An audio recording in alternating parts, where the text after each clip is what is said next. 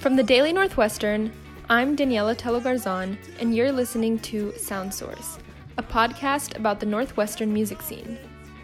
This episode is about SESP Jr. Nat Scholl, a solo musician who previously played in Arch Supports and is currently in between bands.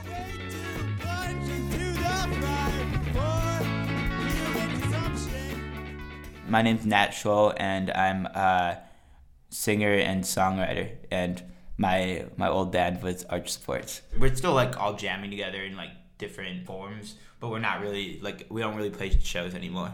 A lot of it was because one of the members graduated. I still play music with uh, with my roommate Leighton. Nat and his former band members were inspired to start their band at a party for people in WNUR, Northwestern's student run radio station.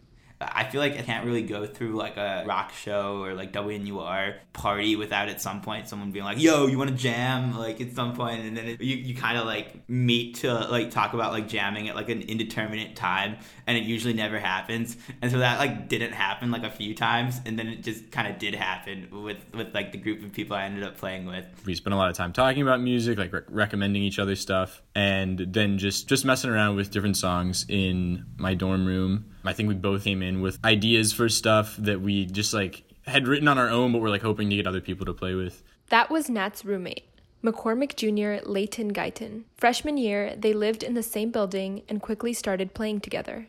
The members of Arch Supports all were Northwestern students or graduates, so when they based their band name on a twist of words, many people guessed their name had its origins with the university. This is a very common misconception that I'd love to clear up. Okay, a lot of people think it has stuff to do with Northwestern because apparently there's like an arch at Northwestern, something like that, but it's not. It's because my, my roommate came up with it, Leighton, and it's because uh, my last name is Scholl.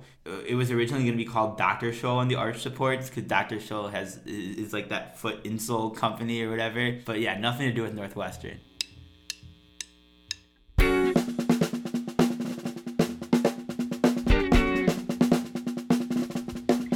Arch Supports released a song called Donuts back in August of last year. The track can be found on Bandcamp.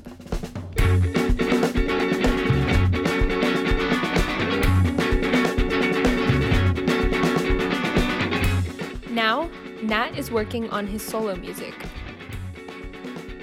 I'm trying to come out with an album. I'm currently recording some stuff in St. Louis, and that'll probably not be out for like a year. But there will be some songs out, hopefully on Spotify and or whatever streaming service you use.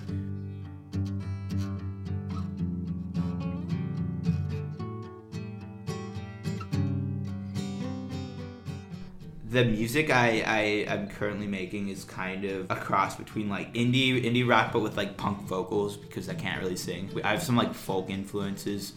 And what I really want to start making, I want to start making just like pop music. I'm a little bit tired of like indie rock and like stuff like that. I want to just make like kind of weird pop.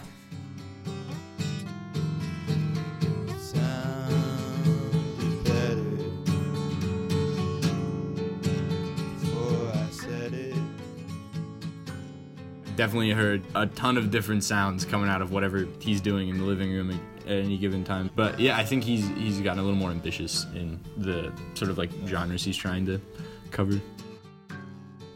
He writes songs really really fast, like so quickly. When he's inspired, he can just like bang them out and they're like all like really really good. He's an extremely talented writer and lyricist. I've never really been able to understand how he cranks them out so quickly, but uh, it's really cool.